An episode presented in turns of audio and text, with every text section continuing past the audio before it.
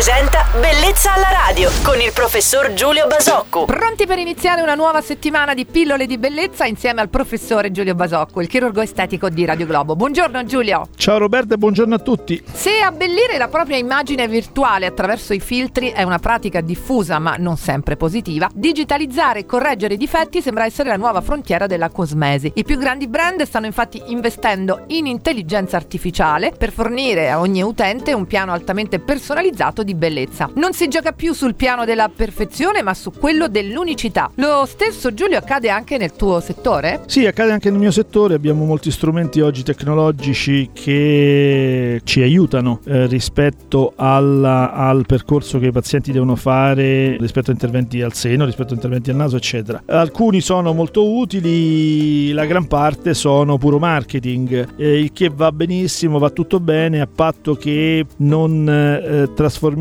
quello inve- che è un oggetto appunto puramente di marketing in uno strumento che poi crea una serie di illusioni, di, se- di informazioni sbagliate nel, nel, paziente. Questo, come dire, secondo me è un elemento importante perché eh, alla base di un buon intervento chirurgico c'è la percezione del paziente di quello che si deve aspettare, perché quello che si deve aspettare è quello che poi percepirà come buono e cattivo. Quindi un marketing troppo aggressivo e quindi una distorsione della realtà crea un'aspettativa che non sarà soddisfatta, un paziente insoddisfatto e una serie di problematiche. Grazie al nostro chirurgo estetico Giulio Basoccu per questa interessante sintesi sull'argomento. Ci si risente domani su Radio Globo. Felice settimana Giulio! Ciao Roberta e buona giornata a tutti.